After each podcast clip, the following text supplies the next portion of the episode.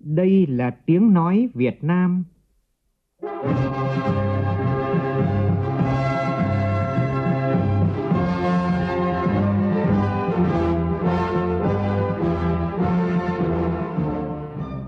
là tiếng nói Việt Nam, phát thanh từ Hà Nội, thủ đô nước Cộng hòa xã hội chủ nghĩa Việt Nam.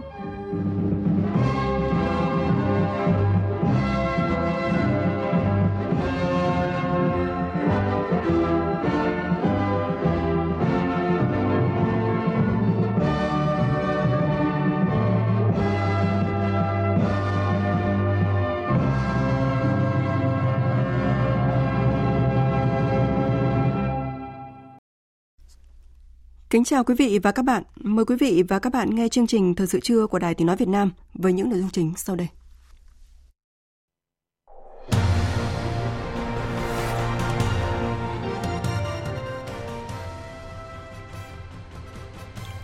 Thủ tướng Phạm Minh Chính ban hành công điện yêu cầu tập trung các giải pháp đảm bảo cung ứng đủ xăng dầu cho sản xuất, kinh doanh và tiêu dùng Chiến lược phát triển thị trường chứng khoán đến năm 2030 do chính phủ vừa ban hành đặt mục tiêu đến năm 2025 thị trường chứng khoán đạt 9 triệu tài khoản. Cơ quan Cảnh sát điều tra Bộ Công an khởi tố vụ án hình sự, khởi tố Chủ tịch Hội đồng Quản trị Công ty AIC Nguyễn Thị Thanh Nhàn và 8 bị can khác trong vụ án xảy ra tại Trung tâm ứng cứu khẩn cấp máy tính Việt Nam thuộc Bộ Thông tin và Truyền thông. Trong phần tin quốc tế, Trung Quốc bãi nhiệm tư cách đại biểu Quốc hội của 9 quan chức thuộc Bộ Quốc phòng Mexico trở thành quốc gia đầu tiên trên thế giới cung cấp thuốc hoàn toàn miễn phí cho người dân.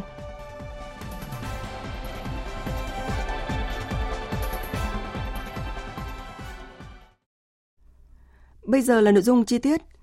Thủ tướng Phạm Minh Chính vừa ký ban hành công điện gửi Bộ trưởng các bộ Công Thương, Tài chính, Công an, Thống đốc Ngân hàng Nhà nước Việt Nam, Tổng Thanh tra Chính phủ, Chủ tịch Ủy ban Quản lý vốn nhà nước tại doanh nghiệp, Chủ tịch Ủy ban Nhân dân các tỉnh, thành phố trực thuộc Trung ương, Chủ tịch Tổng Giám đốc Tập đoàn Dầu khí Việt Nam, Tập đoàn Xăng dầu Việt Nam, Công ty Cổ phần Lọc hóa dầu Bình Sơn, Công ty trách nhiệm hữu hạn Lọc hóa dầu Nghi Sơn, Chủ tịch Hiệp hội Xăng dầu Việt Nam về việc tập trung thực hiện các giải pháp đảm bảo cung ứng đủ xăng dầu cho sản xuất kinh doanh và tiêu dùng của người dân, doanh nghiệp.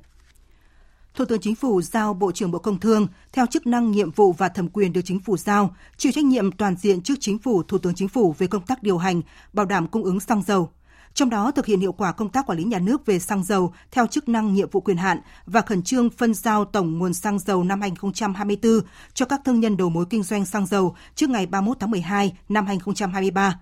thường xuyên kiểm tra đôn đốc hướng dẫn, kịp thời điều chỉnh phân luồng tổng nguồn xăng dầu phù hợp với tình hình thị trường và yêu cầu sản xuất kinh doanh tiêu dùng của người dân, doanh nghiệp, bảo đảm chủ động, tuyệt đối không để thiếu hụt đứt gãy nguồn cung xăng dầu trong mọi tình huống, đáp ứng đủ nhu cầu của nền kinh tế và tiêu dùng của xã hội chủ trì phối hợp chặt chẽ với Bộ Tài chính công bố điều hành giá xăng dầu bám sát diễn biến giá xăng dầu thế giới, phù hợp với diễn biến cung cấp và nhu cầu xăng dầu trong nước theo đúng quy định pháp luật, tín hiệu thị trường và đảm bảo hài hòa lợi ích giữa nhà nước, doanh nghiệp và người dân, góp phần thúc đẩy tăng trưởng kinh tế, giữ vững ổn định kinh tế vĩ mô, kiểm soát lạm phát, bảo đảm các cân đối lớn của nền kinh tế chủ trì phối hợp với Bộ Tài chính tiếp tục nghiên cứu xử lý những khó khăn vướng mắc trong công tác quản lý xăng dầu dự trữ quốc gia theo quy định của luật dự trữ quốc gia và các quy định khác của pháp luật có liên quan. Hoàn thiện phương án nâng mức dự trữ quốc gia xăng dầu để thực hiện mục tiêu đảm bảo an ninh năng lượng theo chỉ đạo của lãnh đạo chính phủ. Bộ trưởng Bộ Tài chính bám sát thị trường, chủ trì phối hợp với Bộ trưởng Bộ Công Thương và các thương nhân đầu mối kinh doanh xăng dầu, ra soát tổng hợp thống kê các chi phí liên quan đến kinh doanh xăng dầu để xem xét quyết định điều chỉnh các loại chi phí liên quan trong công thức tính giá cơ sở xăng dầu theo đúng quy định tại các nghị định về kinh doanh xăng dầu và các quy định pháp luật liên quan,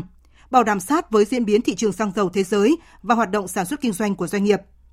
Thống đốc Ngân hàng Nhà nước Việt Nam hướng dẫn chỉ đạo các ngân hàng nơi thương nhân đầu mối kinh doanh xăng dầu đăng ký mở tài khoản quỹ bình ổn giá xăng dầu, thực hiện nghiêm túc quy định tại các nghị định về kinh doanh xăng dầu, phối hợp chặt chẽ với Bộ trưởng Bộ Công Thương, chỉ đạo các ngân hàng thương mại tạo điều kiện thuận lợi cho doanh nghiệp đầu mối kinh doanh xăng dầu, thương nhân phân phối xăng dầu tiếp cận nguồn vốn tín dụng phục vụ hoạt động kinh doanh theo đúng quy định của pháp luật. Chính phủ vừa phê duyệt chiến lược phát triển thị trường chứng khoán đến năm 2030 với mục tiêu thị trường chứng khoán đạt 9 triệu tài khoản vào năm 2025 và 11 triệu tài khoản vào năm 2030. Theo chiến lược được phê duyệt, Mục tiêu tổng quát là phát triển thị trường chứng khoán an toàn lành mạnh, nâng cao khả năng chống chịu rủi ro, có cơ cấu hợp lý giữa các cấu phần thị trường, trở thành kênh huy động chung vốn, vốn chung và dài hạn quan trọng, chủ yếu cho nền kinh tế, duy trì tăng trưởng về quy mô, chú ý nâng cao chất lượng, phát triển các công cụ tài chính xanh, tài chính bền vững. Quy mô vốn hóa thị trường cổ phiếu đạt 100% GDP vào năm 2025 và đạt 120% GDP vào năm 2030. Một trong những giải pháp của chiến lược là tăng cường năng lực quản lý, giám sát, thanh tra, kiểm tra và xử lý vi phạm. Theo đó, sẽ kiện toàn chức năng nhiệm vụ quyền hạn và cơ cấu tổ chức của các cơ quan giám sát, thanh tra chuyên ngành trong lĩnh vực chứng khoán, đảm bảo đủ năng lực thực thi pháp luật. Xây dựng hệ thống giám sát kết nối giữa Ủy ban Chứng khoán Nhà nước, Sở Giao dịch Chứng khoán, Tổng công ty Lưu ký và Bù trừ Chứng khoán Việt Nam và các thành viên thị trường áp dụng phương thức giám sát dựa trên rủi ro, xây dựng hệ thống các chỉ số cảnh báo sớm, đảm bảo giám sát hiệu quả toàn diện, hiện đại, tiếp cận với thông lệ quốc tế. Trước tình hình đóng băng của thị trường trái phiếu doanh nghiệp trong năm 2023, Bộ Tài chính đã trình chính phủ ban hành Nghị định số 08 tạo cơ sở pháp lý tháo gỡ khó khăn cho doanh nghiệp trong việc phát hành và thanh toán trái phiếu đến hạn, đồng thời đảm bảo quyền lợi của chủ sở hữu trái phiếu. Tuy nhiên, một số giải pháp trong Nghị định 08 chỉ có hiệu lực đến hết năm nay. Do đó, chính phủ yêu cầu Bộ Tài chính tiếp tục nghiên cứu giải pháp hỗ trợ phát triển bền vững thị trường này. Phóng viên Đài Tiếng nói Việt Nam thông tin. Nghị định 08 đã tạm ngưng hiệu lực thi hành một số quy định về nâng chuẩn phát hành trái phiếu doanh nghiệp riêng lẻ như về xếp hạng tín nhiệm nhà phát hành và tiêu chuẩn nhà đầu tư chuyên nghiệp. Tiếp theo đó, cơ quan quản lý thị trường chính thức vận hành hệ thống giao dịch trái phiếu doanh nghiệp riêng lẻ, qua đó đã góp phần tạo thuận lợi cho nhà đầu tư, tăng cường công khai minh bạch, cảnh báo rủi ro trên thị trường.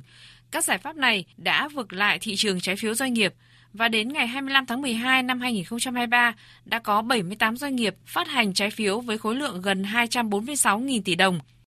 Đánh giá bối cảnh kinh tế năm 2024 còn nhiều khó khăn, Phó Thủ tướng Lê Minh Khái đã chỉ đạo Bộ Tài chính tiếp tục nghiên cứu giải pháp hỗ trợ hồi phục và phát triển bền vững thị trường trái phiếu doanh nghiệp.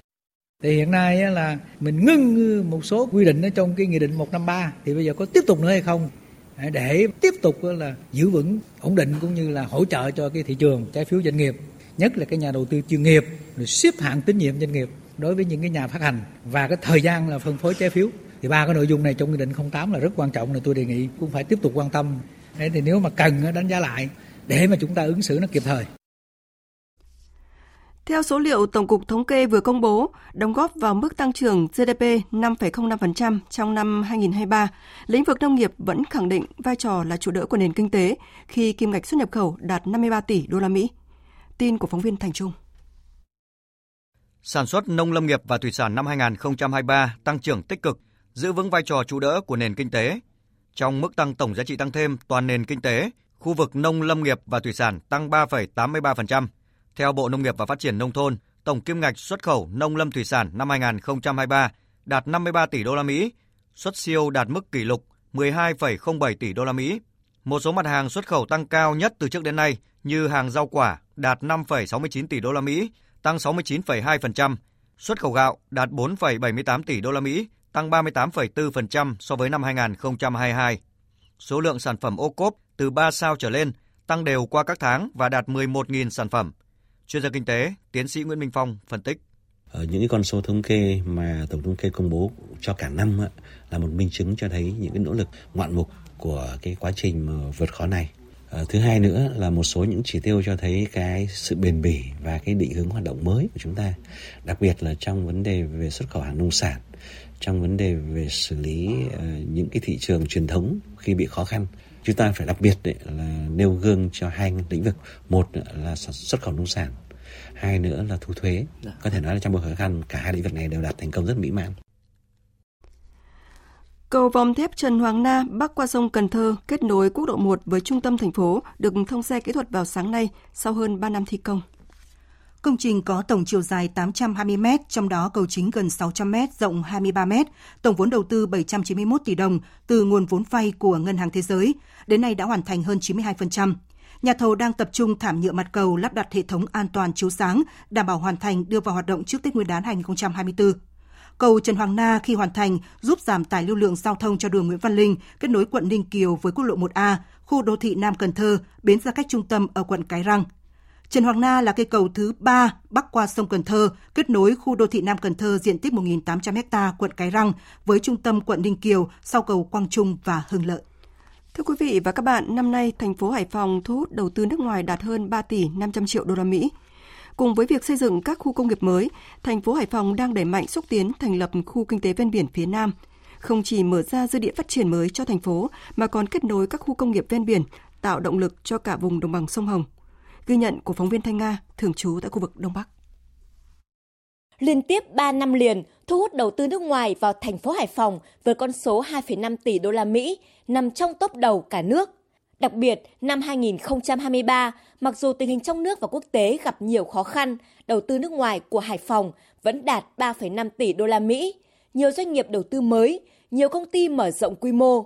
Ông Won Cheo Park, giám đốc điều hành tập đoàn SKC thuộc tập đoàn SK Hàn Quốc cho biết, sau khi tìm hiểu môi trường đầu tư kinh doanh tại Hải Phòng, tập đoàn SKC đã quyết định xây dựng nhà máy sản xuất vật liệu phân hủy sinh học công nghệ cao tại khu công nghiệp Deep Hải Phòng 1 với nguồn vốn đầu tư 500 triệu đô la Mỹ. Chúng tôi được biết Hải Phòng là một trong những địa phương có cơ sở hạ tầng tốt và hiện đại, cũng là nơi có cơ chế thu hút đầu tư rất tốt. Chính vì vậy, chúng tôi quyết định mang công nghệ hiện đại với dây chuyền sản xuất vật liệu phân hủy sinh học để đặt nền móng cho khoản đầu tư đầu tiên ở Hải Phòng. Chúng tôi cam kết sẽ tạo ra một môi trường sinh thái tốt trong các doanh nghiệp Hàn Quốc và tiếp tục kêu gọi nhiều hơn nữa doanh nghiệp Hàn Quốc đầu tư tại Việt Nam nói chung và Hải Phòng nói riêng. Môi trường đầu tư kinh doanh được cải thiện, tạo điểm tựa và niềm tin vững chắc cho các nhà đầu tư. Hải Phòng đã trở thành địa điểm được lựa chọn đầu tư hàng đầu của nhiều tập đoàn lớn đa quốc gia. Bộ trưởng Bộ Kế hoạch Đầu tư Nguyễn Chí Dũng cho rằng khu kinh tế Hải Phòng là một trong những khu kinh tế ven biển thành công nhất trong cả nước. Tuy nhiên, với vai trò là đầu tàu, một cực tăng trưởng của vùng đồng bằng sông Hồng, Hải Phòng cần tiếp tục nâng cao năng lực cạnh tranh và sức hấp dẫn của các khu công nghiệp, khu kinh tế. Để thực hiện hóa mục tiêu trở thành một trung tâm kinh tế biển của quốc gia, mang tầm quốc tế hàng đầu ở Đông Nam Á và là một cái động lực phát triển của vùng. Thì việc phát triển khu công nghiệp, khu kinh tế trong thời gian tới cần phải có những cái giải pháp mang tính đột phá. Hải Phòng phải mạnh dạn tiên phong thay đổi hướng phát triển các mô hình khu công nghiệp, khu kinh tế mới. Theo đó tập trung đẩy mạnh phát triển mô hình khu công nghiệp sinh thái, khu công nghiệp xanh, trong đó thì cần quy hoạch và hình thành các khu công nghệ đổi mới sáng tạo. Nhằm tận dụng lợi thế của khu kinh tế Đình Vũ Cát Hải, đồng thời tạo dư địa phát triển những năm tiếp theo, Hải Phòng đang xúc tiến thành lập khu kinh tế ven biển phía nam thành phố. Bí thư Thành ủy Hải Phòng Lê Tiến Châu nhấn mạnh, khu kinh tế ven biển sẽ là động lực mới, mở ra không gian mới để phát triển thành phố Hải Phòng trong tương lai. Chúng ta phải tham khảo khá là kỹ lưỡng và đầy đủ các khu kinh tế mà đã thành công trên thế giới. Trong đó đó lưu ý đảm bảo sự cân bằng giữa phát triển xanh bền vững là rất cần thiết là xu hướng nhưng mà cũng phải đảm bảo sự cân bằng với phát triển kinh tế trước mắt. Khu kinh tế thì bao gồm tổng hòa rất nhiều vấn đề, từ đô thị đến công nghiệp, đến thương mại dịch vụ, đến y tế, đến giáo dục, để làm sao đảm bảo được đời sống của người dân tại khu kinh tế. Thành lập khu kinh tế ven biển phía nam thành phố với mô hình khu kinh tế sinh thái năng động, tuần hoàn và bền vững là một trong những nhiệm vụ trọng tâm của thành phố Hải Phòng trong năm 2024. Khu kinh tế này được kỳ vọng sẽ góp phần quan trọng giúp Hải Phòng phát triển mạnh mẽ với ba trụ cột kinh tế chủ yếu là công nghiệp công nghệ cao, cảng biển, logistics, du lịch thương mại và trở thành động lực mới phát triển thành phố trong tương lai. Bộ Lao động Thương binh và Xã hội cho biết đến nay đã có 62 trong tổng số 63 tỉnh, thành phố gửi báo cáo tình hình lương năm 2023 và thưởng Tết 2024. Mức thưởng bình quân là 6 triệu 850 nghìn đồng mỗi người, tương đương với mức thưởng Tết Quý Mão năm 2023. Mức thưởng Tết Nguyên đán cao nhất năm 2024 là 5 tỷ 680 triệu đồng, thuộc về vị trí quản lý cấp cao tại doanh nghiệp có vốn đầu tư trực tiếp nước ngoài ở tỉnh Long An. Thưa quý vị và các bạn, trải qua một năm đầy thử thách khó khăn khi việc làm và thu nhập giảm sâu, song đội ngũ công nhân lao động ở thủ phủ công nghiệp tỉnh Bình Dương vẫn nỗ lực vượt khó, góp sức cùng doanh nghiệp nâng cao giá trị, chất lượng sản phẩm. Chuẩn bị đón năm mới 2024, đội ngũ công nhân có chung hy vọng về một năm mới bình an, mạnh khỏe và hơn hết là công việc ổn định. Phóng viên Thiên Lý thường trú tại thành phố Hồ Chí Minh có bài viết ghi nhận, mời quý vị và các bạn cùng nghe. Đến các công ty trong tỉnh Bình Dương những ngày cuối năm 2023, chúng tôi cảm nhận rõ nét không khí thi đua lao động sản xuất sôi động, khẩn trương ở tất cả các xưởng sản xuất. Nhanh tay hoàn thiện các sản phẩm của đơn hàng cuối năm, chị Lê Thị Huyền, 38 tuổi, quê Nam Định, công nhân công ty trách nhiệm hữu hạn Sonova Operation Center Việt Nam, khu công nghiệp V-Ship 1 chia sẻ, công ty có những đổi mới sáng tạo trong sản xuất nên đã được tập đoàn ưu tiên chuyển đơn hàng cho nhà máy ở Việt Nam. Do đó tất cả công nhân đều hứa sẽ cố gắng để đơn hàng dồi dào, lúc đó sẽ được tăng ca, thu nhập ổn định hơn. Mấy tháng đầu thì nó hơi bấp bênh nhưng mà mấy tháng cuối này thì có tăng ca, có công việc ổn định. Cảm thấy may mắn hơn các bạn khác. Cố gắng hết mình để làm sao mà ra sản phẩm tốt nhất. Nói chung là khi mà làm sản phẩm tốt á, thì khách hàng sẽ đặt niềm tin cho mình đặt hàng nhiều hơn thì mình sẽ có đơn hàng nhiều hơn cho mình, mình có công việc ổn định. Nhìn lại năm 2023 với nhiều khó khăn, khi thu nhập giảm sút do không được tăng ca. Thế nhưng chị Phan Thị Thùy Vân, 33 tuổi, quê An Giang, công nhân công ty trách nhiệm hữu hạn Apparel Far Eastern Việt Nam, thành phố Thuận An, vẫn giữ tinh thần lạc quan, tin tưởng doanh nghiệp sẽ nhanh chóng trở lại thời, làm mãi không hết hàng. Trước thông tin sẽ được công ty thưởng Tết, ai nấy đều phấn khởi, tích cực làm việc hơn, đồng thời mong muốn tiếp tục được hỗ trợ để công nhân yên tâm gắn bó. Năm nay công ty thì cũng có thưởng tháng 13 rồi thâm niên đầy đủ. Công ty cũng có hỗ trợ cho một số bạn khó khăn hơn là có xe để về quê. Cho nên là tụi em thì năm nay là chắc về quê là vui á, tại vì năm nay có lương thưởng ờ, đầy đủ. Thì em cũng hy vọng là qua những năm sau thì công ty vẫn duy trì được phúc lợi đó cho công nhân. Duy trì được như vậy thì tụi em cũng sẽ cố gắng là đồng hành cùng công ty. Năm 2023, các doanh nghiệp gặp nhiều khó khăn nhưng thời điểm này, đa số doanh nghiệp vẫn cố gắng duy trì lương thưởng Tết cho công nhân. Đến nay đã có hơn 1.000 doanh nghiệp ở Bình Dương có kế hoạch thưởng Tết cho công nhân. Trong đó, thưởng Tết dương lịch trung bình khoảng 850.000 đồng một người, thấp nhất là 200.000 đồng một người. Có trường hợp lao động giỏi được thưởng 71 triệu đồng. Ông Nguyễn Minh Trung, Chủ tịch Công đoàn cơ sở Công ty Cổ phần Techcom ở thành phố Tân Uyên cho biết, dù khó khăn nhưng công ty không cắt giảm lao động mà nỗ lực tìm việc làm để tất cả đều có việc. Tết năm nay, ban giám đốc cố gắng duy trì thưởng tháng 13 và tặng quà tri ân người lao động.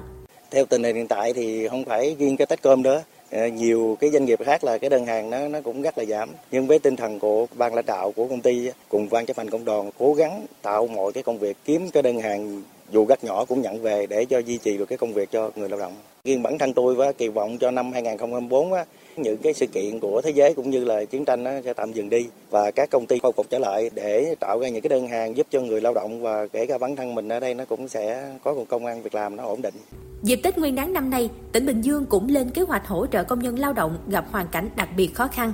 Tỉnh sẽ trích ngân sách hỗ trợ 47.700 suất quà cho công nhân, mỗi suất trị giá 1 triệu đồng. Bên cạnh những phần quà từ ngân sách tỉnh, năm nay Liên đoàn Lao động tỉnh Bình Dương cũng hỗ trợ vé tàu xe cho 1.000 công nhân khó khăn không có điều kiện về quê ăn Tết được về quê sum họp với gia đình, đồng thời kêu gọi các tổ chức cá nhân đồng hành chia sẻ với những trường hợp khó khăn để người lao động có một cái Tết đầm ấm. Tiếp tục công tác sơ tán công dân Việt Nam bị mắc kẹt tại khu vực phía Bắc Myanmar do xung đột vũ trang. Dạng sáng nay, Bộ Ngoại giao cùng các cơ quan chức năng trong nước, các cơ quan đại diện Việt Nam ở khu vực đã kết hợp đưa thêm gần 400 công dân về nước bằng đường bộ. Đây là đợt sơ tán thứ hai sau đợt thứ nhất từ ngày 4 đến ngày 6 tháng 12 năm 2023, nâng tổng số công dân được sơ tán lên gần 1.400 người. Toàn bộ chi phí đưa công dân về nước được chính phủ chi trả. Việt Nam cũng hỗ trợ sơ tán một công dân Nepal khỏi Myanmar. Trong bối cảnh tình hình xung đột tại khu vực phía Bắc Myanmar tiếp tục diễn biến phức tạp, Bộ Ngoại giao khuyến cáo công dân không đến các khu vực này, tuân thủ các hướng dẫn của Đại sứ quán Việt Nam tại Myanmar và các cơ quan chức năng sở tại.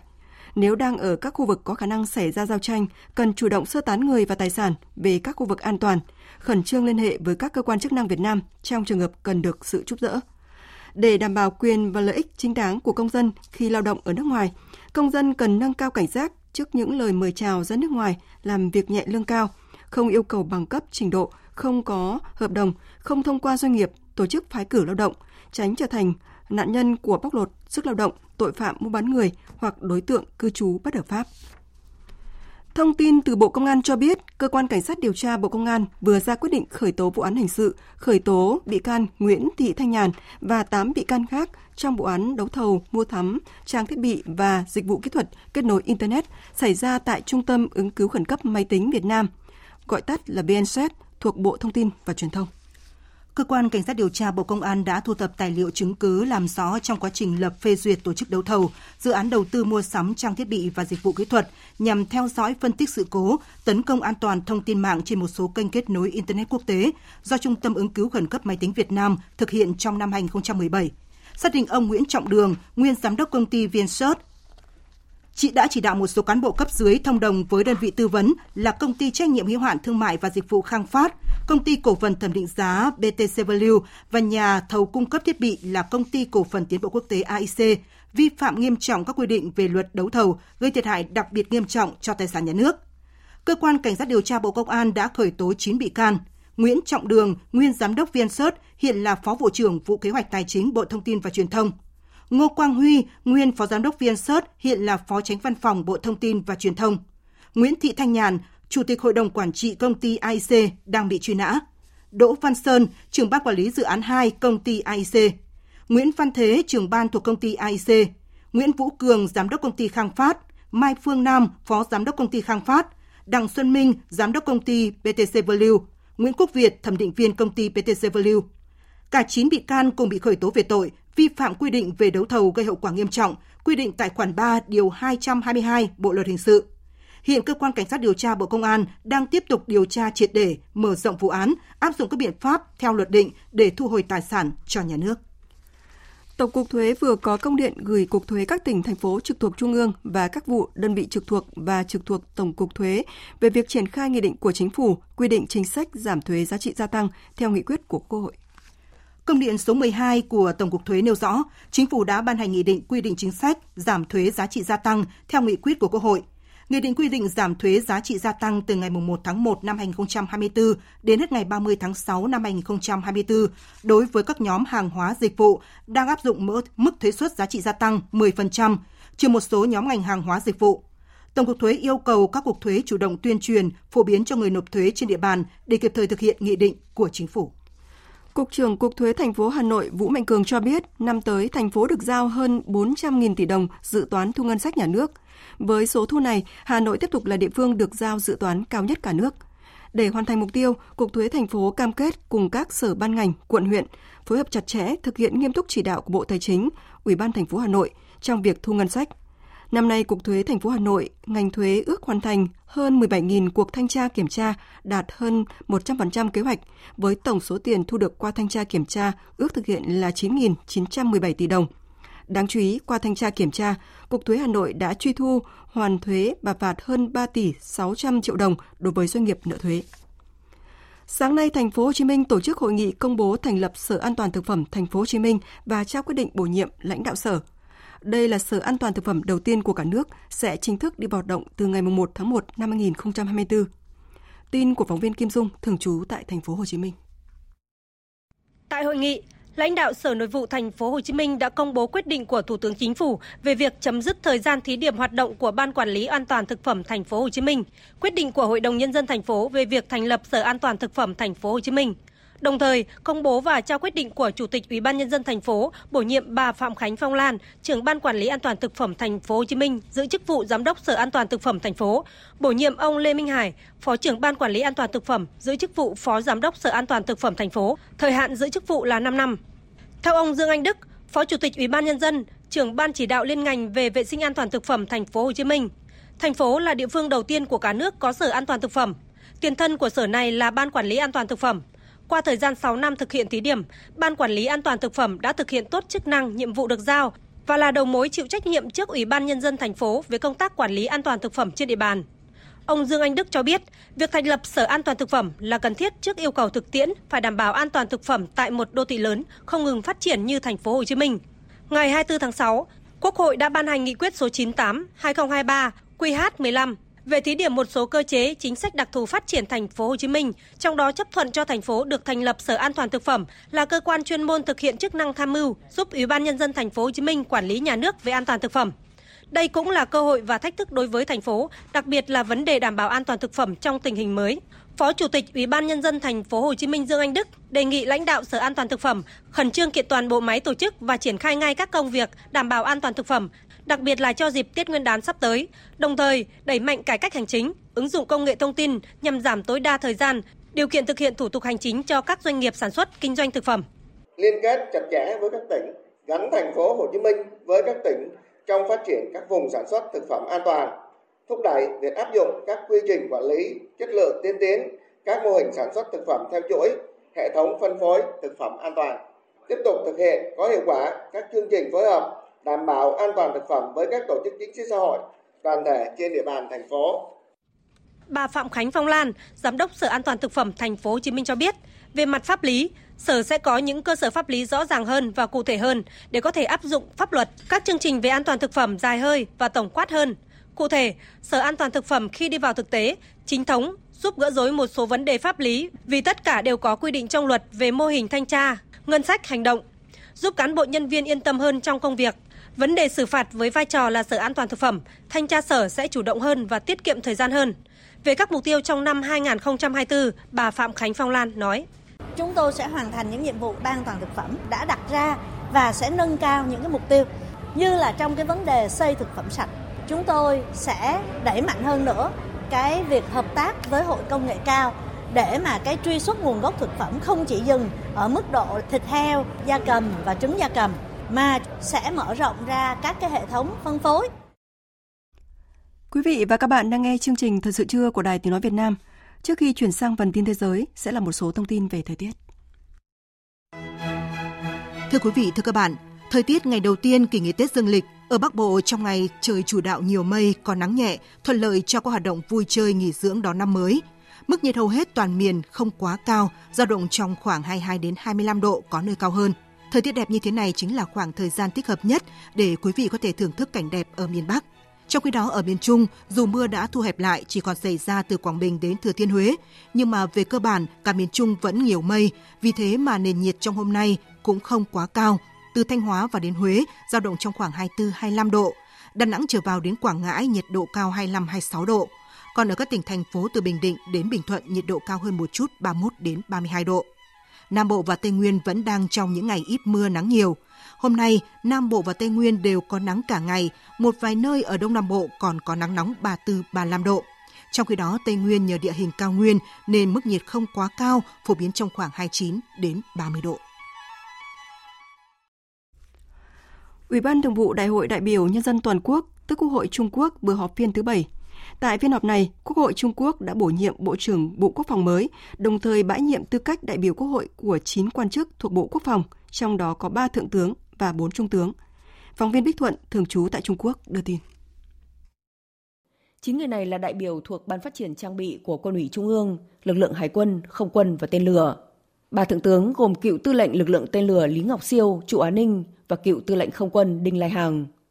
Trước đó hôm 27 tháng 12, Hội nghị chủ tịch lần thứ 12 của Ủy ban Toàn quốc Hội nghị Hiệp thương Chính trị Nhân dân, gọi tắt là Chính hiệp Toàn quốc, tức Mặt trận Trung Quốc khóa 14, đã xem xét và thông qua quyết định xóa bỏ tư cách Ủy viên Chính hiệp Toàn quốc của ba ông Ngô Yên Sinh, Lưu Thạch Tuyền và Vương Trường Thanh. Thông tin công khai cho thấy, ông Ngô Yên Sinh là Chủ tịch Tập đoàn Khoa học và Công nghệ Hàng không Vũ trụ Trung Quốc. Đây là công ty phát triển các hệ thống tên lửa và tàu vũ trụ của nước này. Ông Lưu Thạch Tuyền là Chủ tịch Tập đoàn Công nghiệp Binh khí Trung Quốc, nhà sản xuất thiết bị quân sự hàng đầu nước này. Ông Vương Trường Thanh giữ chức Phó Tổng Giám đốc Tập đoàn Công nghiệp và Khoa học Hàng không Vũ trụ Trung Quốc. Cả ba công ty này đều thuộc sở hữu nhà nước và đóng vai trò quan trọng trong ngành công nghiệp quốc phòng Trung Quốc. Nhân đại toàn quốc và chính hiệp toàn quốc Trung Quốc đã không nêu lý do bãi nhiễm và xóa bỏ tư cách ủy viên của những người này. Cũng trong chiều 29 tháng 12, Nhân đại toàn quốc Trung Quốc đã quyết định bổ nhiệm cựu tư lệnh Hải quân Đồng Quân giữ chức Bộ trưởng Quốc phòng thay cho ông Lý Thượng Phúc, người đã bị miễn nhiệm hồi tháng 10 năm nay. Có phân tích cho rằng các quan chức trên có thể liên quan đến một cuộc điều tra tham nhũng trong lực lượng tên lửa của quân đội Trung Quốc. Hội đồng Bảo an Liên Hợp Quốc vừa có phiên họp thảo luận về tình hình căng thẳng ở Gaza trong bối cảnh bạo lực đang leo thang khiến cho cuộc khủng hoảng nhân đạo ngày càng trầm trọng và những nguy cơ an ninh gia tăng ở khắp khu vực. Biên tập viên Châu Anh thông tin. Phát biểu tại phiên họp của Hội đồng Bảo an, ông Khalid Khiari, trợ lý Tổng thư ký Liên Hợp Quốc về Trung Đông, Châu Á và Thái Bình Dương, cảnh báo các vụ đụng độ giữa người Israel và Palestine là rất đáng báo động và gây con số thương vong cao. Theo con số thống kê, các hoạt động quân sự của Israel tại bờ Tây đã làm ít nhất 300 người Palestine, trong đó có 79 trẻ em đã thiệt mạng. Những tuần gần đây, chúng ta đã chứng kiến bạo lực gia tăng nghiêm trọng nhất ở Gaza và bờ Tây Đặc biệt số người Palestine bị thương vong tại bờ Tây đã tăng nhanh. Việc đọ súng liên tục hàng ngày trên đường xanh gây nguy cơ nghiêm trọng cho sự ổn định trong khu vực. Ngày càng có nhiều cuộc tấn công vào các khu vực dân sự gây thương vong cho dân thường ở cả hai phía của đường xanh.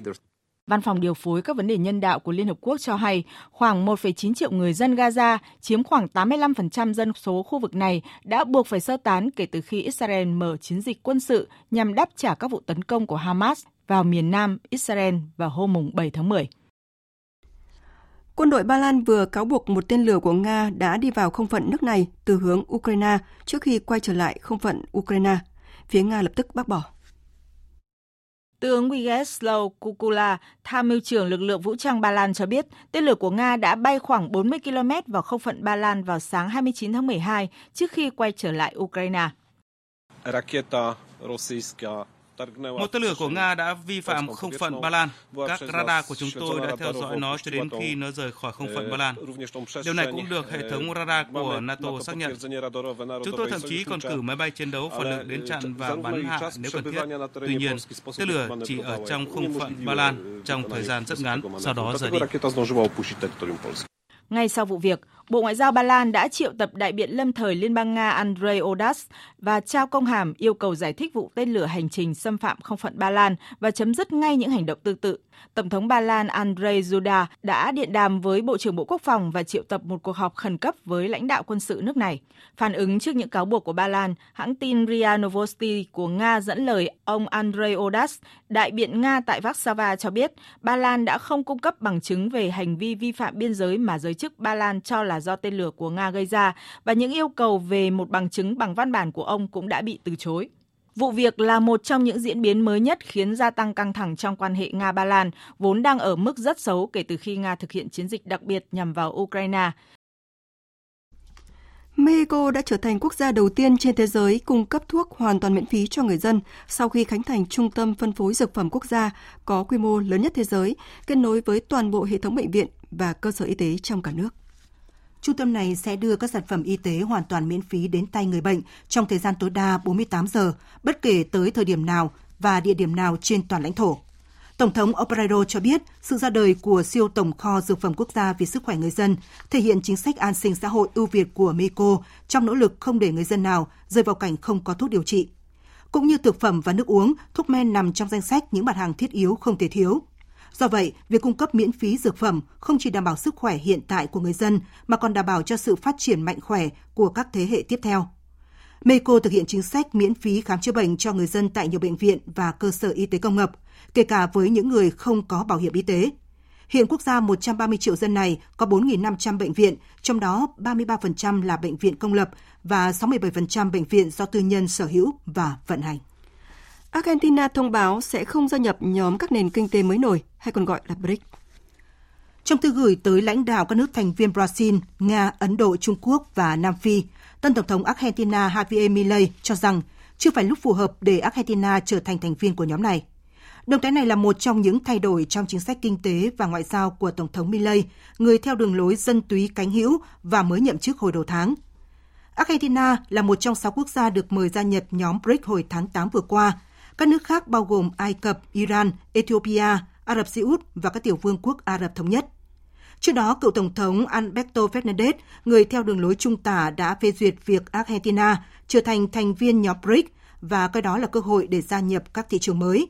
Nhóm BRICS hiện chiếm tới 40% dân số thế giới và hơn 1 phần tư GDP toàn cầu. Công ty công nghệ Google thuộc tập đoàn Alphabet của Mỹ đã chấp nhận dàn xếp vụ kiện 5 tỷ đô la Mỹ liên quan đến quyền riêng tư của hàng triệu người dùng. Thẩm phán bang California đã quyết định tạm đình chỉ phiên xử vụ kiện tập thể dự kiến vào ngày 5 tháng 2 năm 2024 sau khi các luật sư của Google và các luật sư đại diện cho người dùng thông báo đã đạt được thỏa thuận dàn xếp sơ bộ. Trong vụ kiện, phía nguyên đơn đòi bồi thường ít nhất 5 tỷ đô la Mỹ. Hiện các điều khoản của thỏa thuận gian xếp chưa được công bố, nhưng các luật sư cho biết là đã nhất trí một văn bản điều kiện ràng buộc thông qua trung gian và hy vọng sẽ thông báo chính thức với tòa án về thỏa thuận trước ngày 24 tháng 2 năm 2024. Hiện các bên liên quan chưa có bình luận chính thức. Các nguyên đơn cáo buộc những công cụ phân tích và ứng dụng của Google cho phép mạng tra cứu theo dõi hoạt động của người dùng dù đã trình duyệt Chrome của Google ở chế độ ẩn danh và các trình duyệt khác ở chế độ web riêng tư Đơn kiện được nộp từ năm 2020. Bên nguyên đơn gồm hàng triệu người dùng Google từ ngày 1 tháng 6 năm 2016. Bộ Ngoại giao Nhật Bản sẽ thúc đẩy việc sử dụng trí tuệ nhân tạo AI để tăng cường các biện pháp đối phó với thông tin độc hại và ngăn chặn tác động của những thông tin này đến công tác ngoại giao. Theo Bộ Ngoại giao Nhật Bản, thông tin độc hại như thông tin sai lệch về lãnh thổ của Nhật Bản hay tin đồn về nước thải đã qua xử lý tại nhà máy điện hạt nhân Fukushima số 1 có thể dẫn đến các vấn đề ngoại giao. Trước thực trạng này, Nhật Bản sẽ xây dựng một hệ thống phát hiện thông tin sai lệch lan truyền trên các trang web và mạng xã hội ngay sau khi phát tán, đồng thời dự đoán ý định của người gửi cũng như tác động của những thông tin này đối với người nhận. Hệ thống cũng có thể được sử dụng để lưu giữ thông tin quan trọng về an ninh kinh tế, đánh giá nguy cơ dò dỉ thông tin nhạy cảm như chất bán dẫn và công nghệ liên quan đến quốc phòng, có thể được sử dụng cho mục đích quân sự. Thưa quý vị và các bạn, thế giới đang trải qua những ngày cuối cùng của năm 2023. Thời điểm này, tại nhiều thành phố lớn bắt đầu sôi động với các sự kiện văn hóa âm nhạc chuẩn bị chào đón năm mới. Quảng trường thời đại tại thành phố New York của Mỹ từ hôm qua đã ngập tràn hoa giấy, tấp nập chuẩn bị cho lễ đón giao thừa. Năm nay dự báo sẽ thu hút nhiều du khách hơn khi quả cầu pha lê tại đây được khoác lên mình tấm áo mới với nhiều họa tiết bắt mắt. Biên tập viên Đài tiếng nói Việt Nam thông tin. Từ hơn 100 năm nay, lễ đón giao thừa tại Mỹ đã không thể thiếu đi khoảnh khắc quả cầu ánh sáng khổng lồ được thả tại quảng trường thời đại để báo hiệu một năm mới bắt đầu, cùng với màn thả hoa giấy ngập tràn sắc màu, có ghi những điều ước năm mới của người dân. Năm nay, quả cầu pha lê tại quảng trường thời đại đã khoác lên mình tấm áo mới với hàng trăm trong số 3.000 tấm pha lê của quả cầu đã được thay thế với thiết kế mới là họa tiết hình nơ hoa. Còn trong màn thả hoa giấy ước nguyện, năm nay sẽ có hơn 1.360 kg hoa giấy được thả, với ước tính khoảng 1 triệu người đến quảng trường chiêm ngưỡng khung cảnh này và khoảng 1 tỷ người trên toàn thế giới theo dõi chương trình phát sóng trực tiếp. Mọi người từ khắp nơi trên thế giới đã đến quảng trường thời đại và viết lời chúc năm mới, ước nguyện của mình lên hoa giấy đêm giao thừa. Những lời chúc bằng hơn 40 ngôn ngữ. Nếu bạn có mặt ở đây vào đêm giao thừa, bạn có thể đưa tay lên bầu trời và đón lấy điều ước hay lời chúc của ai đó. Và điều tuyệt vời là tất cả chúng ta đều mong muốn những điều giống nhau như là tình yêu, hòa bình, công việc tốt, gia đình mạnh khỏe và hạnh phúc. Tất cả chúng ta đều là một trong đêm giao thừa. We're all one on New Year's Eve, and here we go. Tham gia lễ đón năm mới là truyền thống của gia đình. Thông thường chúng tôi đều cố gắng đến dự tại quảng trường thời đại. Năm nay chúng tôi sẽ không thể ở đây vào đêm giao thừa, nhưng chúng tôi chắc chắn sẽ xem trực tiếp để tận hưởng khắc tuyệt vời này. Ngoài ra, Vũ hội ở quảng trường thời đại, nơi được mệnh danh là ngã tư thế giới sẽ chính thức bắt đầu vào khoảng 6 giờ chiều ngày mai, ngày 31 tháng 12 và quả cầu pha lê ánh sáng sẽ được hạ từ từ trong 1 phút vào lúc 23 giờ 59 phút ngày 31 tháng 12. Thời sự tiếng nói Việt Nam Thông tin nhanh Bình luận sâu Tương tác đa chiều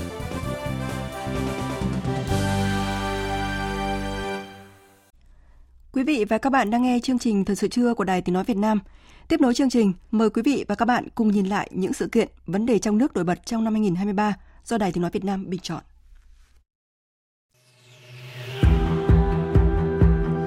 Một,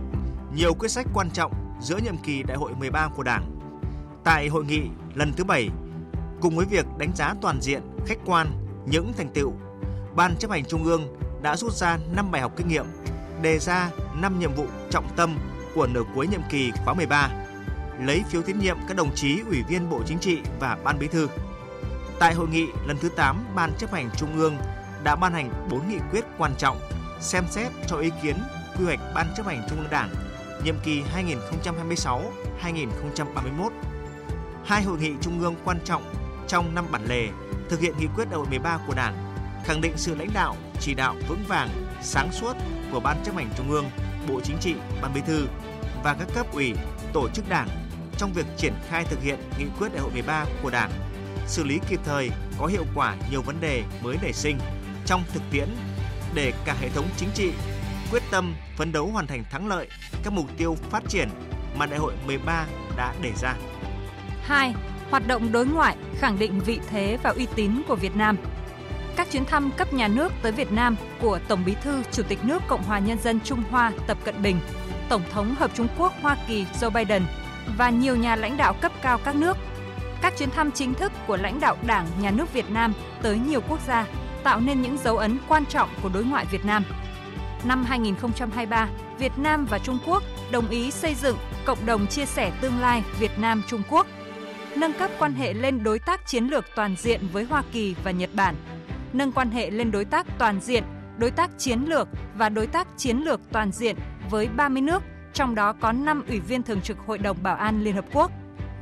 Cuốn sách Xây dựng và phát triển nền đối ngoại ngoại giao Việt Nam toàn diện, hiện đại, mang đậm bản sắc cây tre Việt Nam của Tổng Bí thư Nguyễn Phú Trọng ra mắt là cơ sở quan trọng về lý luận và thực tiễn, thể hiện tư tưởng nhất quán xuyên suốt của Đảng về đường lối đối ngoại ngoại giao Việt Nam. Thành công của hoạt động đối ngoại năm 2023 đã cụ thể hóa đường lối đối ngoại Đại hội 13 của Đảng, góp phần tạo lập và giữ vững môi trường hòa bình, ổn định để phát triển, nâng cao vị thế và uy tín của đất nước. 3. Hoàn thiện cơ chế kiểm soát quyền lực, đẩy mạnh phòng chống tham nhũng tiêu cực. Năm 2023, Bộ Chính trị ban hành nhiều quy định về kiểm soát quyền lực, phòng chống tham nhũng tiêu cực trong công tác cán bộ, điều tra, truy tố, xét xử, thi hành án, kiểm tra, giám sát, thi hành kỷ luật đảng và hoạt động thanh tra kiểm toán. Những quy định này có phần tăng cường kiểm soát chặt chẽ quyền lực của cán bộ đảng viên, đặc biệt là của người đứng đầu. Cuốn sách kiên quyết kiên trì đấu tranh phòng chống tham nhũng tiêu cực có phần xây dựng Đảng và nhà nước ta ngày càng trong sạch vững mạnh của Tổng Bí thư Nguyễn Phú Trọng ra mắt, có phần làm sáng tỏ tư duy lý luận của Đảng ta về công tác phòng chống tham nhũng tiêu cực và xây dựng chỉnh đốn Đảng. Việc tiếp tục điều tra mở rộng giai đoạn 2 vụ án liên quan đến công ty Việt Á, vụ án xảy ra tại Cục lãnh sự Bộ Ngoại giao, các vụ án xảy ra tại tập đoàn FLC, Tân Hoàng Minh, hệ sinh thái công ty AIC hay vụ án xảy ra tại ngân hàng SCB, tập đoàn Vạn Thịnh Phát, công ty An Đông, xử lý nhiều bị can là cán bộ cấp cao cả đương chức và nghỉ hưu theo tinh thần không có vùng cấm, không có ngoại lệ, dù bất kể đó là ai góp phần củng cố niềm tin của cán bộ, đảng viên và nhân dân đối với Đảng, Nhà nước. 4. Kinh tế Việt Nam phát triển ổn định trong một thế giới bất ổn. Năm 2023, những mục tiêu lớn của nền kinh tế đã đạt được. Kinh tế vĩ mô cơ bản ổn định, tăng trưởng GDP đạt mức trên 5%. Các cân đối lớn được bảo đảm. Hàng loạt chính sách tài khóa tiền tệ ở mức lớn nhất từ trước tới nay được triển khai đồng bộ, quyết liệt nhằm hỗ trợ phục hồi phát triển kinh tế xã hội, hoàn thiện các cơ chế chính sách để cải thiện môi trường đầu tư kinh doanh, bình ổn tỷ giá, giá cả hàng hóa thiết yếu và tháo gỡ khó khăn cho thị trường tài chính, đất đai, xây dựng, bất động sản. Mặc dù không đạt được mục tiêu tăng trưởng đề ra, nhưng đây là nỗ lực đáng ghi nhận trong bối cảnh kinh tế Việt Nam chịu tác động của nhiều cơn gió ngược. 5. Bứt phá trong xây dựng hạ tầng giao thông, tạo đà tăng tốc phát triển Năm 2023, Việt Nam đã nỗ lực tháo gỡ khó khăn về cơ chế, chính sách, tạo ra sự bứt phá về các công trình hạ tầng quan trọng như khởi công dự án nhà ga và đường cất hạ cánh sân bay Long Thành, hoàn thành hơn 700 km đường bộ cao tốc, nâng tổng chiều dài đưa vào khai thác gần 1.900 km. Cùng với đó là hàng loạt các dự án hạ tầng giao thông khác với tổng mức đầu tư công trên 94.000 tỷ đồng, góp phần tháo gỡ những điểm nghẽn giao thông, từng bước hoàn chỉnh kết nối vùng, tạo động lực để tăng tốc phát triển kinh tế xã hội. Với sự chỉ đạo quyết liệt của chính phủ, các bộ ngành địa phương đã có sự thay đổi lớn trong tư duy, có cách làm sáng tạo, giảm thiểu thủ tục hành chính và khâu trung gian, nâng cao tinh thần trách nhiệm, bảo đảm tiến độ các công trình, dự án. 6. 80 năm đề cương về văn hóa Việt Nam Đề cương về văn hóa Việt Nam với ba nguyên tắc định hình nền văn hóa cách mạng Việt Nam: dân tộc, khoa học và đại chúng – qua 80 năm kể từ khi ra đời, vẫn tỏa sáng những giá trị cốt lõi của một văn kiện mang tầm cương lĩnh, còn nguyên giá trị lý luận và tính thời đại sâu sắc, tiếp tục soi đường cho công cuộc xây dựng và bảo vệ Tổ quốc. Chuỗi hoạt động kỷ niệm 80 năm ra đời bản đề cương về văn hóa Việt Nam đã truyền tải nhiều thông điệp ý nghĩa nhằm tiếp tục phát huy giá trị lịch sử, giá trị thực tiễn của bản đề cương để văn hóa thực sự trở thành nền tảng tinh thần sức mạnh nội sinh, động lực phát triển đất nước và bảo vệ Tổ quốc như tinh thần nghị quyết Đại hội 13 của Đảng. 7. Nhiều vụ cháy nổ nghiêm trọng gây hậu quả nặng nề. Gần 2.000 vụ cháy nổ, gần 150 người chết. gây thiệt hại vật chất nặng nề trong năm 2023. Trong đó đặc biệt nghiêm trọng là vụ cháy trung cư mini xảy ra ngày 12 tháng 9 tại quận Thanh Xuân, thành phố Hà Nội, làm 56 người thiệt mạng và 37 người bị thương.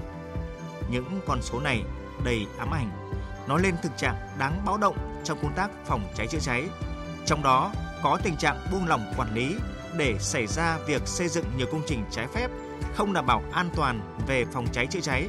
công tác thanh tra kiểm tra chưa nghiêm dẫn đến vi phạm kéo dài, ý thức đảm bảo an toàn phòng cháy chữa cháy của người dân chưa cao,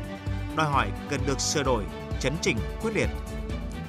8. Tình trạng thiếu thuốc, vật tư y tế chưa được khắc phục triệt để.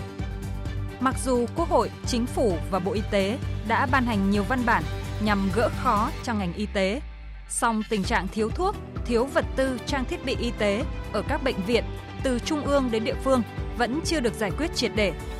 Nguyên nhân là do ảnh hưởng của đại dịch Covid-19, do hệ thống văn bản pháp luật còn bất cập, việc thực hiện đấu thầu mua sắm, đặc biệt là đấu thầu tập trung còn vướng mắc, có tâm lý e ngại, sợ sai ở nhiều cá nhân đơn vị địa phương. Về lâu dài, đòi hỏi cần có những giải pháp mạnh mẽ hơn để giải quyết dứt điểm tình trạng này. 9. Ấn định thời điểm thực hiện cải cách chính sách tiền lương. Việc thực hiện cải cách tổng thể chính sách tiền lương dựa vào vị trí việc làm, bảo đảm không thấp hơn tiền lương hiện hưởng sẽ được thực hiện từ ngày 1 tháng 7 năm 2024. Mục tiêu hàng đầu của chính sách này là để tiền lương phải thực sự là nguồn thu nhập chính, bảo đảm đời sống lao động và gia đình. Trả lương đúng để đầu tư cho phát triển nguồn nhân lực, tạo động lực nâng cao năng suất lao động và hiệu quả làm việc, góp phần quan trọng thực hiện tiến bộ và công bằng xã hội, bảo đảm ổn định chính trị xã hội, thúc đẩy nâng cao chất lượng tăng trưởng và phát triển bền vững. 10. Ổn định các môn thi tốt nghiệp trung học phổ thông từ năm 2025. Kỳ thi tốt nghiệp trung học phổ thông từ năm 2025 sẽ được tổ chức với 4 môn, gồm 2 môn bắt buộc là toán, ngữ văn và 2 môn lựa chọn trong số các môn học ở lớp 12. Phương án này giảm áp lực thi cử và bám sát tinh thần đổi mới của chương trình giáo dục phổ thông, đánh giá chính xác năng lực, quá trình học tập của học sinh một cách thực chất, giúp thí sinh phát huy năng lực sở trường phù hợp với định hướng nghề nghiệp ở cấp trung học phổ thông. Được thực hiện từ năm 2025, phương án này nhận được sự đồng thuận cao của đa số học sinh, phụ huynh và giáo viên.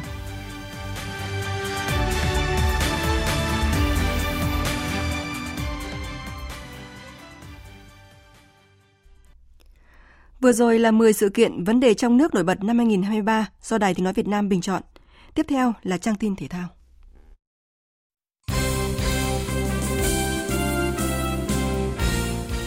Quý vị và các bạn, với tấm huy chương vàng giành được tại ASEAN 19, tuyển thủ bắn súng Phạm Quang Huy đã dẫn đầu danh sách vận động viên tiêu biểu toàn quốc năm 2023. Trong cuộc bầu chọn với sự tham gia của hàng trăm phóng viên thể thao cả nước, xạ thủ Phạm Quang Huy dẫn đầu với 985 điểm. Tại Á vận hội vừa qua ở Hàng Châu, Trung Quốc, Phạm Quang Huy mang về tấm huy chương vàng ASEAN đầu tiên cho bắn súng Việt Nam. Xếp thứ hai là vận động viên Nguyễn Thị Oanh với 814 điểm. Sau khi thi đấu nổi bật tại SEA Games 32 với 4 tấm huy chương vàng ở các nội dung 1.500m, 3.000m chướng ngại vật, 5.000m và 10.000m. Cô R Nguyễn Thị Thật đứng thứ ba với 697 điểm. Năm vừa qua cô bảo vệ thành công chức vô địch giải xe đạp đường trường châu Á 2023, trở thành vận động viên Việt Nam đầu tiên giành quyền tham dự Olympic Paris 2024. Ở hạng mục huấn luyện viên tiêu biểu toàn quốc, chuyên gia Park Chung Gan của tuyển bắn súng quốc gia dẫn đầu danh sách với 419 điểm. Tại hạng mục mới được đưa vào là đội thể thao tiêu biểu toàn quốc, vinh dự này thuộc về đội tuyển bóng đá nữ Việt Nam. Ở hạng mục vận động viên thể thao người khuyết tật tiêu biểu toàn quốc năm 2023, lực sĩ cử tạ Lê Văn Công dẫn đầu. Tiếp theo là vận động viên Lê Tiến Đạt môn bơi và Phạm Nguyễn Khánh Minh môn điền kinh. Huấn luyện viên Lê Công Thái của môn cử tạ xếp thứ nhất ở hạng mục huấn luyện viên thể thao người khuyết tật tiêu biểu toàn quốc năm 2023. Chuyển sang các thông tin thể thao đáng chú ý khác. Tối qua 29 tháng 12, đội tuyển U23 Việt Nam có buổi tập tại Trung tâm Đào tạo bóng đá trẻ Việt Nam. Đáng chú ý là sự trở lại của Nguyễn Văn Trường, câu lạc bộ Hà Nội sau sự cố gây hấn đối thủ ở giải U23 Đông Nam Á 2023 hồi tháng 8 vừa qua. Tiền vệ sinh năm 2003 chia sẻ. Thầy bảo chưa là cơ hội ở tất cả các bạn đều có cơ hội lên đội tuyển quốc gia hết, nên là cứ cố gắng thôi. đạt yêu cầu của thầy thầy cho lên. Dễ hỏi về chấn thương kiểu của mình trước, mình có chấn thương gì không? Không bắt đầu thầy hỏi là câu bộ mình đá như nào? Thời gian qua mình thể hiện như nào? Thì hôm qua em thấy em ở câu bộ em cũng đá khá là nhiều nên là em nghĩ là cũng đủ làm cho thầy thấy mình được lên khoác lại màu áo U23 U23 Việt Nam tập luyện tại Hà Nội đến ngày 4 tháng 1 năm 2024. Vòng chung kết U23 châu Á 2024 sẽ khởi tranh vào tháng 4 tại Qatar, chọn ra ba suất tham dự môn bóng đá nam Olympic Paris 2024. U23 Việt Nam rơi vào bảng D cùng Uzbekistan, Kuwait và Malaysia. Trong trận chung kết giải phút sang Thành phố Hồ Chí Minh mở rộng 2023 diễn ra vào hôm qua, đội chủ nhà Sehako và Thammasat Stallion của Thái Lan đã tạo ra màn rượt đuổi tỷ số rất hấp dẫn. Với lực lượng hoàn toàn là đội binh, Sehako FC nhập cuộc với lối chơi phòng ngự phản công, tạo thế trận vững chắc trước hàng công của bộ đôi ngoại binh của Thammasat Stallion. Phút thứ 8, Văn Tiến dứt điểm cận thành để đại diện Futsal Việt Nam vượt lên dẫn trước. 10 phút sau, Thammasat Stallion gỡ hòa với pha lập công của Canero. Cuối hiệp 1, Saco FC nâng tỷ số lên 2-1 khi pha xử lý của Ngọc Sơn khi bóng bật cầu thủ đối phương rồi bay vào lưới. Tuy vậy, khác biệt đẳng cấp thể hiện rõ trong hiệp 2 khi Thamasat Stallion đẩy mạnh tấn công và có hai bàn thắng để ngược dòng ấn định tỷ số 3-2 và chức vô địch cùng phần thưởng trị giá 5.000 đô la Mỹ. Ngày 29 tháng 12, tại Sở Văn hóa và Thể thao Hà Nội, ban tổ chức chương trình chào năm mới 2024 tổ chức họp báo giới thiệu về giải bán marathon quốc tế Việt Nam International Half Marathon 2024 Powered by Herbalife sẽ xuất phát từ 4 giờ 35 phút sáng mùng 1 tháng 1 năm 2024 tại Hồ Thiên Quang. Giải thu hút gần 5.000 vận động viên tham gia, trong đó có 67 vận động viên quốc tế và tổng giải thưởng bằng tiền mặt lên tới hơn 550 triệu đồng. Ông Đỗ Đình Hồng, Giám đốc Sở Văn hóa Thể thao Hà Nội chia sẻ. Thì chúng ta bước vào một cái giải chạy này, nó nói lên cái sự khỏe mạnh của con người Hà Nội, của con người Việt Nam chúng ta để tiếp nhận một cái năm 2024 dù rất nhiều khó khăn nhưng chúng ta sẽ quyết tâm chúng ta vượt qua với tinh thần tốt, với cái sức khỏe tốt. Giải chạy gồm hai hệ chuyên nghiệp và nâng cao ở ba cự ly gồm bán marathon 10 km và 5 km. Ông Nguyễn Mạnh Hùng, Tổng thư ký Liên đoàn Điền Kinh Việt Nam cho biết. Qua Thanh Phúc, qua Thành Ngưng và những bạn vận viên đi bộ ấy, thì các bạn đang lan tỏa các cầu bộ và cái cái mong muốn của mọi người hiện nay là sau cái chạy bộ là cái đi bộ đang rất là phát triển chính vì thế là chúng tôi đưa cái này vào. Chúng ta sẽ lan tỏa đầu tiên ở phong trào đã. Thì ờ, đi bộ thể thao trông thì đơn giản nhưng không phải là ai cũng đi được và đi đúng cách. Chính vì thế là cái mùa giải đầu tiên ấy là chúng tôi đưa cái nội dung đi bộ và hướng dẫn cho mọi người một cách đi bộ đúng cách nhất. Trước đó, sự kiện âm nhạc Herbalife Countdown Party 2024 với chủ đề Sống trọn đam mê diễn ra vào tối 31 tháng 12 tới đây tại quảng trường Đông Kinh Nghĩa Thục. Chương trình do Ủy ban Nhân dân thành phố Hà Nội, Liên đoàn Điền Kinh Việt Nam, công ty Việt Content cùng nhà tài trợ Herbalife Việt Nam phối hợp tổ chức. Dự báo thời tiết Phía Tây Bắc Bộ chiều giảm mây trời nắng, đêm có mưa vài nơi gió nhẹ, đêm trời rét có nơi rét đậm, nhiệt độ từ 16 đến 25 độ. Phía Đông Bắc Bộ có mưa vài nơi, riêng đồng bằng và ven biển đêm có mưa nhỏ, mưa phùn và sương mù, gió nhẹ, đêm trời rét, vùng núi có nơi rét đậm, nhiệt độ từ 17 đến 24 độ. Khu vực từ Thanh Hóa đến Thừa Thiên Huế, phía Bắc có mưa nhỏ, phía Nam có mưa, mưa rào, gió nhẹ. Phía Bắc đêm trời rét, nhiệt độ từ 18 đến 25 độ. Khu vực từ Đà Nẵng đến Bình Thuận có mưa, mưa rào rải rác. Riêng Ninh Thuận, Bình Thuận chiều nắng, đêm không mưa, gió đông cấp 2, cấp 3, nhiệt độ từ 21 đến 32 độ. Tây Nguyên chiều nắng, chiều tối và đêm có mưa rào và rông vài nơi, gió đông bắc cấp 2, cấp 3, nhiệt độ từ 18 đến 30 độ. Nam Bộ chiều nắng, chiều tối và đêm có mưa rào và rông vài nơi, gió đông bắc cấp 2, cấp 3, nhiệt độ từ 23 đến 35 độ. Khu vực Hà Nội chiều có mưa vài nơi, đêm có mưa nhỏ, mưa phùn và sương mù, gió nhẹ, đêm trời rét, nhiệt độ từ 18 đến 24 độ.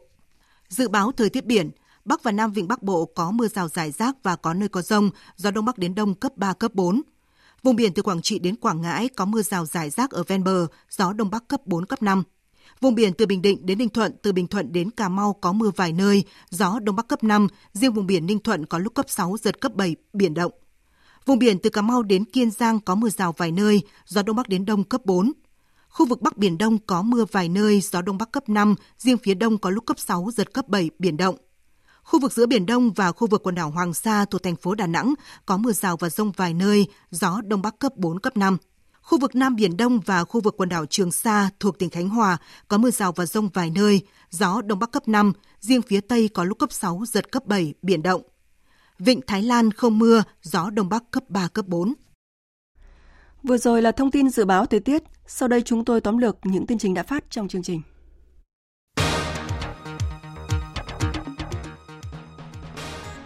Trong công điện vừa ban hành về tập trung các giải pháp đảm bảo cung ứng đủ xăng dầu cho sản xuất kinh doanh và tiêu dùng, Thủ tướng Phạm Minh Chính yêu cầu Bộ Công Thương chủ trì phối hợp chặt chẽ với Bộ Tài chính công bố điều hành giá xăng dầu, bám sát diễn biến giá xăng dầu thế giới, phù hợp với diễn biến cung cầu trong nước và theo đúng quy định của pháp luật, tín hiệu thị trường, đảm bảo hài hòa lợi ích giữa nhà nước, doanh nghiệp và người dân, góp phần thúc đẩy tăng trưởng kinh tế, giữ vững ổn định kinh tế vĩ mô, kiểm soát lạm phát, đảm bảo các cân đối lớn của nền kinh tế.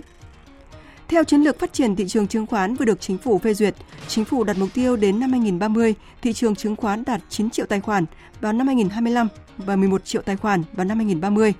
Quy mô vốn hóa thị trường cổ phiếu đạt 100% GDP vào năm 2025 và đạt 120% vào năm 2030. Trung Quốc vừa bãi nhiệm tư cách đại biểu Quốc hội của 9 quan chức quốc phòng, trong đó có 3 thượng tướng và 4 trung tướng mà không nêu rõ lý do. Các nhà phân tích cho rằng các quan chức này có thể liên quan đến một cuộc điều tra tham nhũng trong lực lượng tên lửa của quân đội Trung Quốc. Mexico trở thành quốc gia đầu tiên trên thế giới cung cấp thuốc hoàn toàn miễn phí cho người dân sau khi cánh thành trung tâm phân phối dược phẩm quốc gia có quy mô lớn nhất thế giới, kết nối với toàn bộ hệ thống bệnh viện và cơ sở y tế trong cả nước.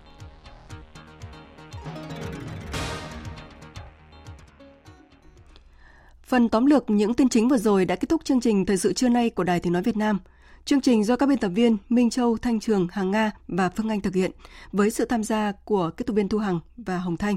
Chịu trách nhiệm nội dung Nguyễn Thị Tuyết Mai. Cảm ơn quý vị và các bạn đã dành thời gian lắng nghe.